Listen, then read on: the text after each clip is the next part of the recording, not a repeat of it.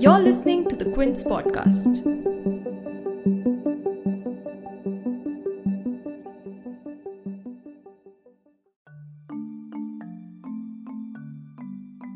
In a series of twists and turns, India's recent goose chase to extradite fugitive diamantaire Mehul Choksi ended in the gutter as the CBI and MEA team failed to return home with the scamster.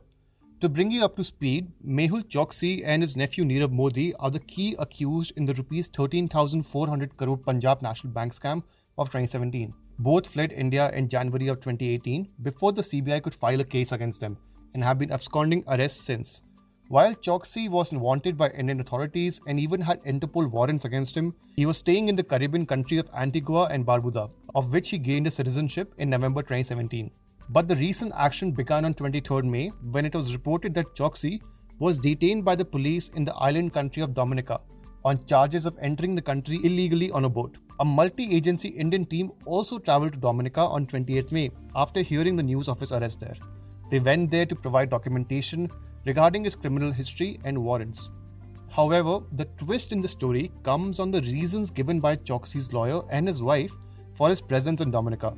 Both have alleged that a woman named Barbara invited Choksi to her house in Antigua, where he was ambushed by a team of abductors who then forced him into a boat and then carried him to Dominica. Choksi's lawyer have also filed a habeas corpus petition in the Dominican High Court. A bail hearing for the same has been adjourned to 9 June. So, did the Indian team jump the gun in flying to Dominica? How will these allegations of abductions and escape play up in the case against Choksi? What is India's case of bringing him back? And what are the legal hurdles for extraditing him? To help me navigate the extradition process and the case, for today's episode, I spoke with Rupin Sharma, a 1992 batch IPS officer and the author of the book Extradition.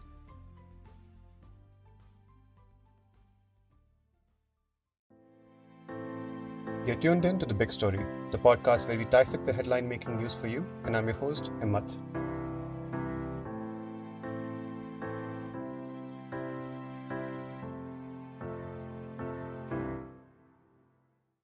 Answer the riddle of how Mehul Choksi landed up in Antigua, let's dial back the clock to November of 2017. Choksi applied for an Antiguan citizenship under the country's Citizenship by Investment program which in a nutshell allows wealthy foreign investors to acquire citizenships by making a large economic contribution to the country. Now, since he fled India in January 2018 with his nephew Nirav Modi after the PNB scam reports came to light, Indian authorities have been trying to extradite him to India. However, as a citizen of Antigua, he can appeal the extradition order, which he did, but his number of appeals are now exhausted. This leads us to his alleged escape, or as his wife claims, abduction. What happened there? Authorities believe that Choksi intended to escape to Cuba to avoid being extradited to India, since Cuba has no extradition agreement with India. Barbara, the woman I mentioned earlier, in an interview with ANI on 9 June, stated that Choksi had a plan to visit Cuba. In the ANI interview, she said, and I quote, He never used words like escape or shared with me such a plan like this. However, he did ask me twice if I had ever been to Cuba. He also told me that next time we may meet in Cuba. He never explained the escape plan, but I'm certain that Dominica is not his final destination. But if you ask my opinion, I can be more and more certain that Cuba could have been his final destination. End quote. Barbara's comments strengthen the theory that Choksi was planning to escape to Cuba. But how did he end up in Dominica? Antiguan Prime Minister Browne claimed that Choksi may have taken Barbara on a romantic trip to Dominica where he was caught. However, Choksi's wife and his lawyers have rebutted this theory and have made sensational claims that the woman involved in the case is part of an Indian operation, that she honey trapped him and abducted him with the help of 8 to 10 people who brutally beat him up and bundled him to Dominica.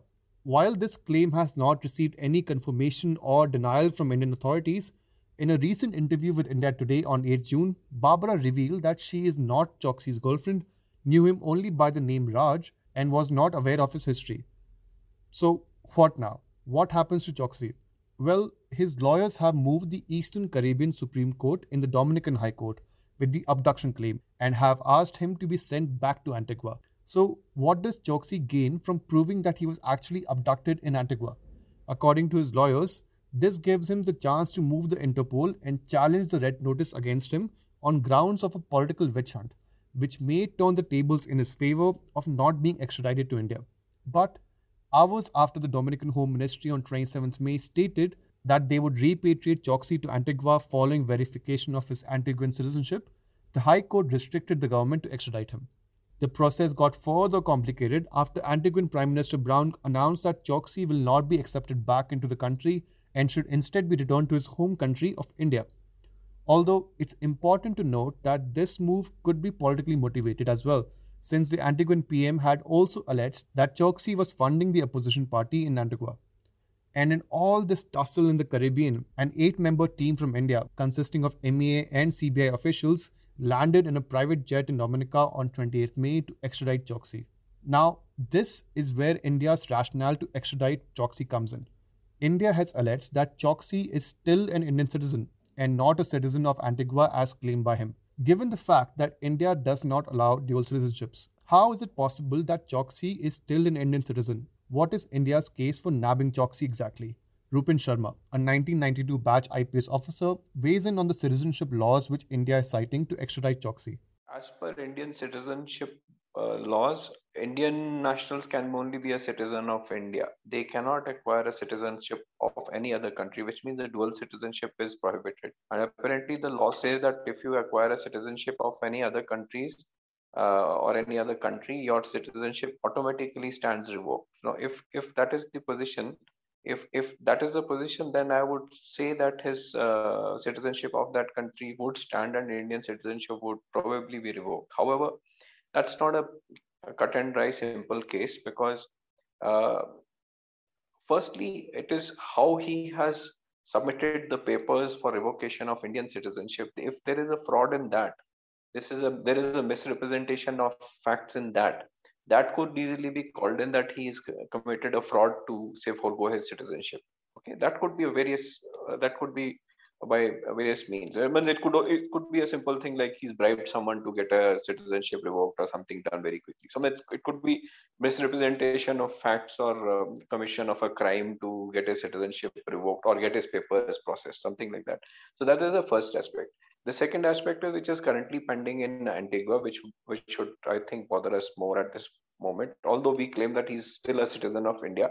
Uh, however, if Indian laws say that he's not a citizen, if he acquired citizenship of any other country, we need to have a look at the Antiguan law.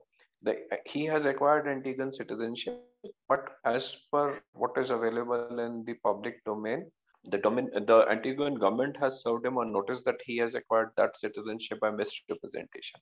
Now, if if he has misrepresented facts to the Antiguan government, then I would suggest I, I think it is appropriate that government of India should request Antiguan government to forthwith revoke his uh, Antiguan citizenship.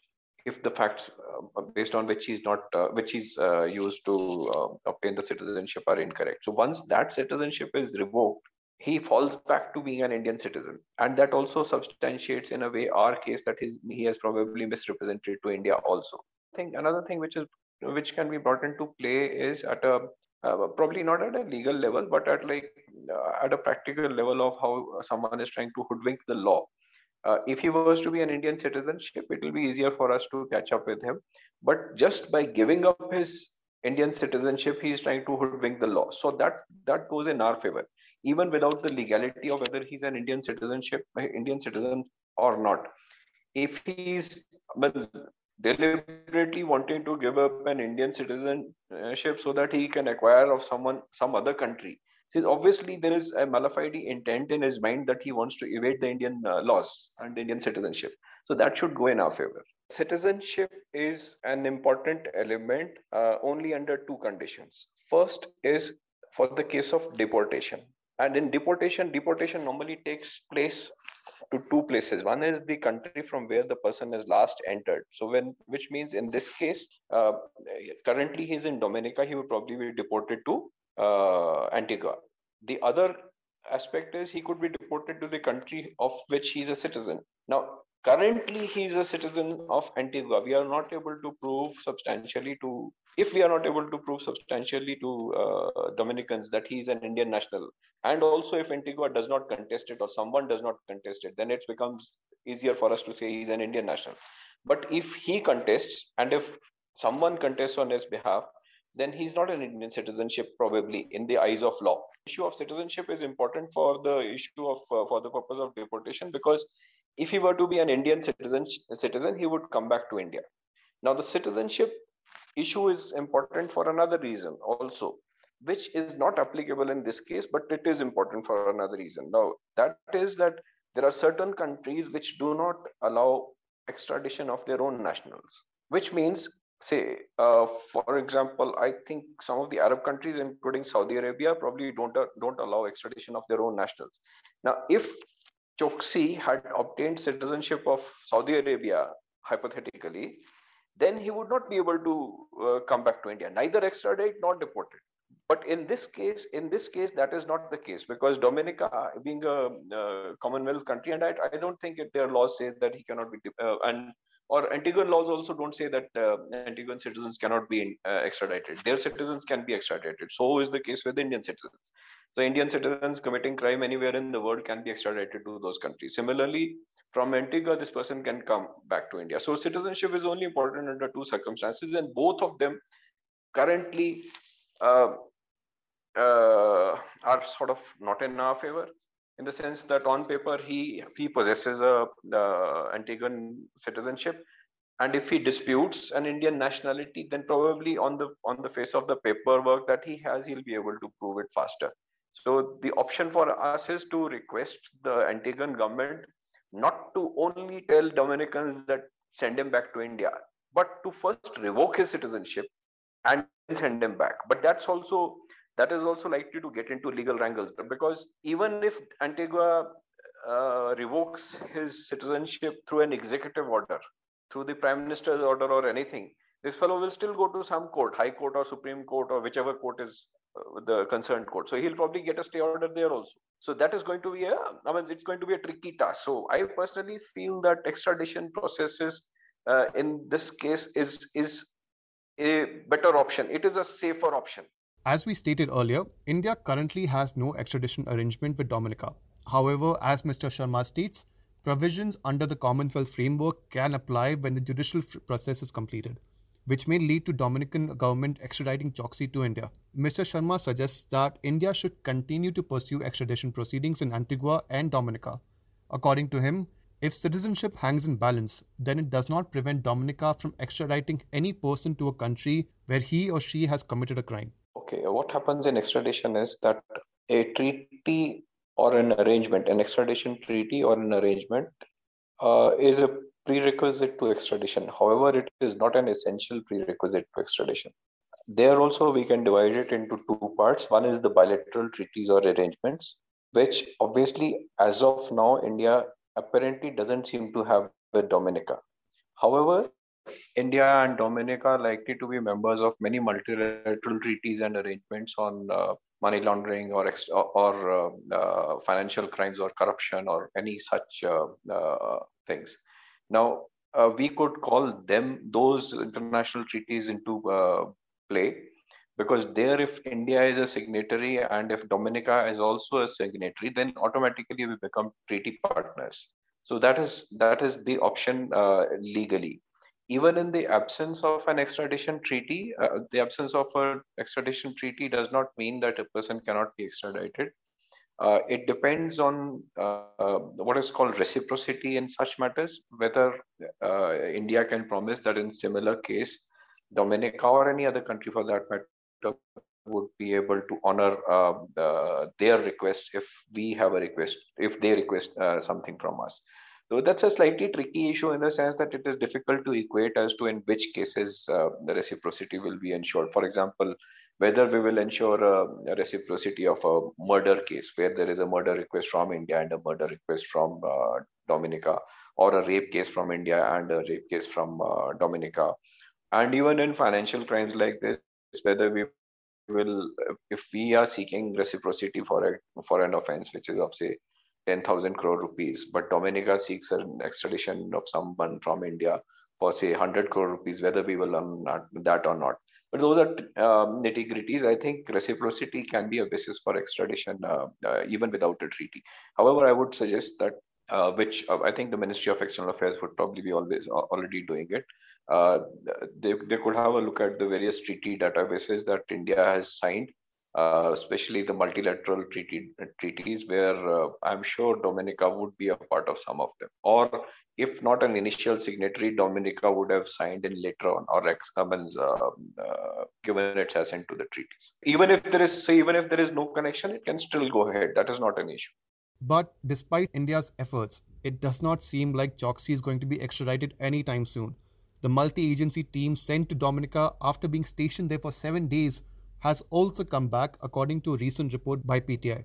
Mr. Sharma believes that while criminals like Choksi have evaded the system, it's time that India fixes these cracks and loopholes in the system to prevent future criminals evading justice. He suggests that the center should further strengthen its centralized division, which directly cooperates with the Interpol has representatives from the MEA, MHA, a legal division, to ensure the process runs smoothly and quickly if the situation arises in the future.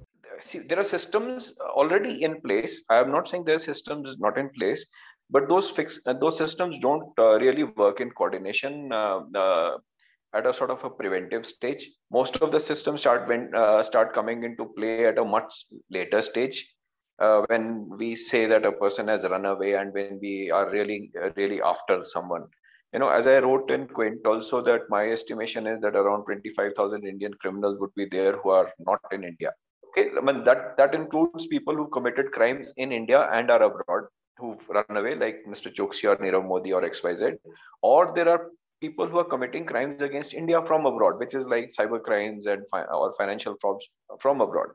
So this is a huge number. Now, this number currently, if if we look at number of, there are two parameters basically on which we can judge the uh, volume of uh, extradition matters or international cooperation matters that we have, or rather three parameters. Uh, first is the red corner notices. Okay. The second is the extradition uh, requests, and third is the mutual legal assistance treaty matters. Okay.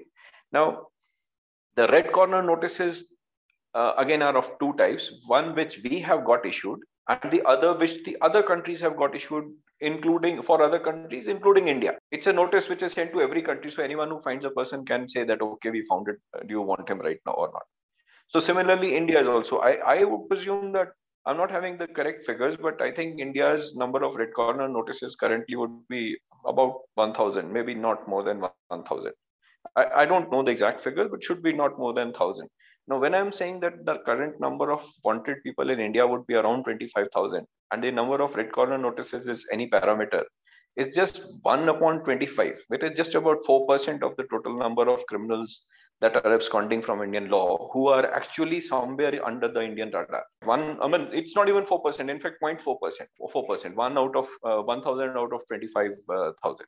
So just about 4% criminals of India or wanted by Indian agencies are actually being sought after by the country. Rest, it's either because the investigating agencies don't know the processes or uh, what is to be done, or they are never even, I mean, they are not on the radar for various reasons, including investigation. So, if red corner notices is to be the only parameter, then it is just about 4% of the criminals who are under our radar by any means. If the second parameter would be the number of extradition requests which India has sent, that extradition request would be, I mean, I would I would suspect that that would not be even current number of ongoing extradition requests where India has made to any other country would not be more than 50. I would be surprised if it is 100. It will be just in two figures, two, two uh, digits. So if you if you look at it again that way, that out of 25,000 criminals who are probably wanted, just about 100 extradition requests are being uh, currently processed for various reasons which means like it's a very it's like the criminal thinks that he has that impunity to go anywhere and he will get away from law. So the third aspect is the mutual legal assistance. Mutual legal assistance uh, requests or letters rogatory are requests for investigations. They are not necessarily for extradition or for red corner notices or anything but they are for investigations abroad. Okay so those requests so that could be another sort of parameter to judge how many cases of international investigation or international cooperation are pending with various countries. That figure would, I think that figure would also not be in excess of 1,000 requests. and this is not 1000 requests in the last one year i'm saying it's a cumulative number of requests for the past say uh, 25 years or something okay so what i'm trying to say is that the number of cases which are currently getting our attention the government's attention is minuscule as compared to the actual number of cases which are there now and this mind you this is what this is what i'm saying is just our request abroad. There is a large number of requests which comes from other countries to us also which i have never factored in. So i i, I have a feeling that there should be as i said that there should be an international cooperation division which should bring representatives from all the agencies and all the government departments concerned into one place where they can backward integrate with their own state or where, with their own police forces, investigate, and then we could have a dedicated sort of a fugitive tracking wing in the uh, in that agency, which could which whose only work is to track fugitives abroad, follow up the extradition request from abroad uh, uh, abroad to other countries, investigations abroad uh, to be followed up by uh, that agency, and also incoming requests in all these matters. As of now, it seems like India's best chance of getting Choksi back is to convince the Dominican High Court that it has a strong legal case against him, that he is a fugitive, and what seems like the biggest task to prove that he is still an Indian citizen. If you liked listening to this episode, please subscribe to The Big Story for episodic updates. We're available on Apple, Google Podcasts, Spotify, JioSaavn, and most of the other popular podcast streaming platforms. For other podcasts, please log on to the Quint website, and for any feedback, please shoot an email to podcast at thequint.com.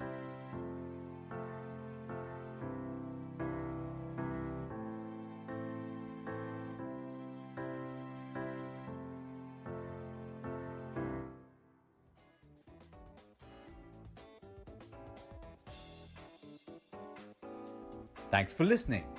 Log on to the Quint website and check out our other podcasts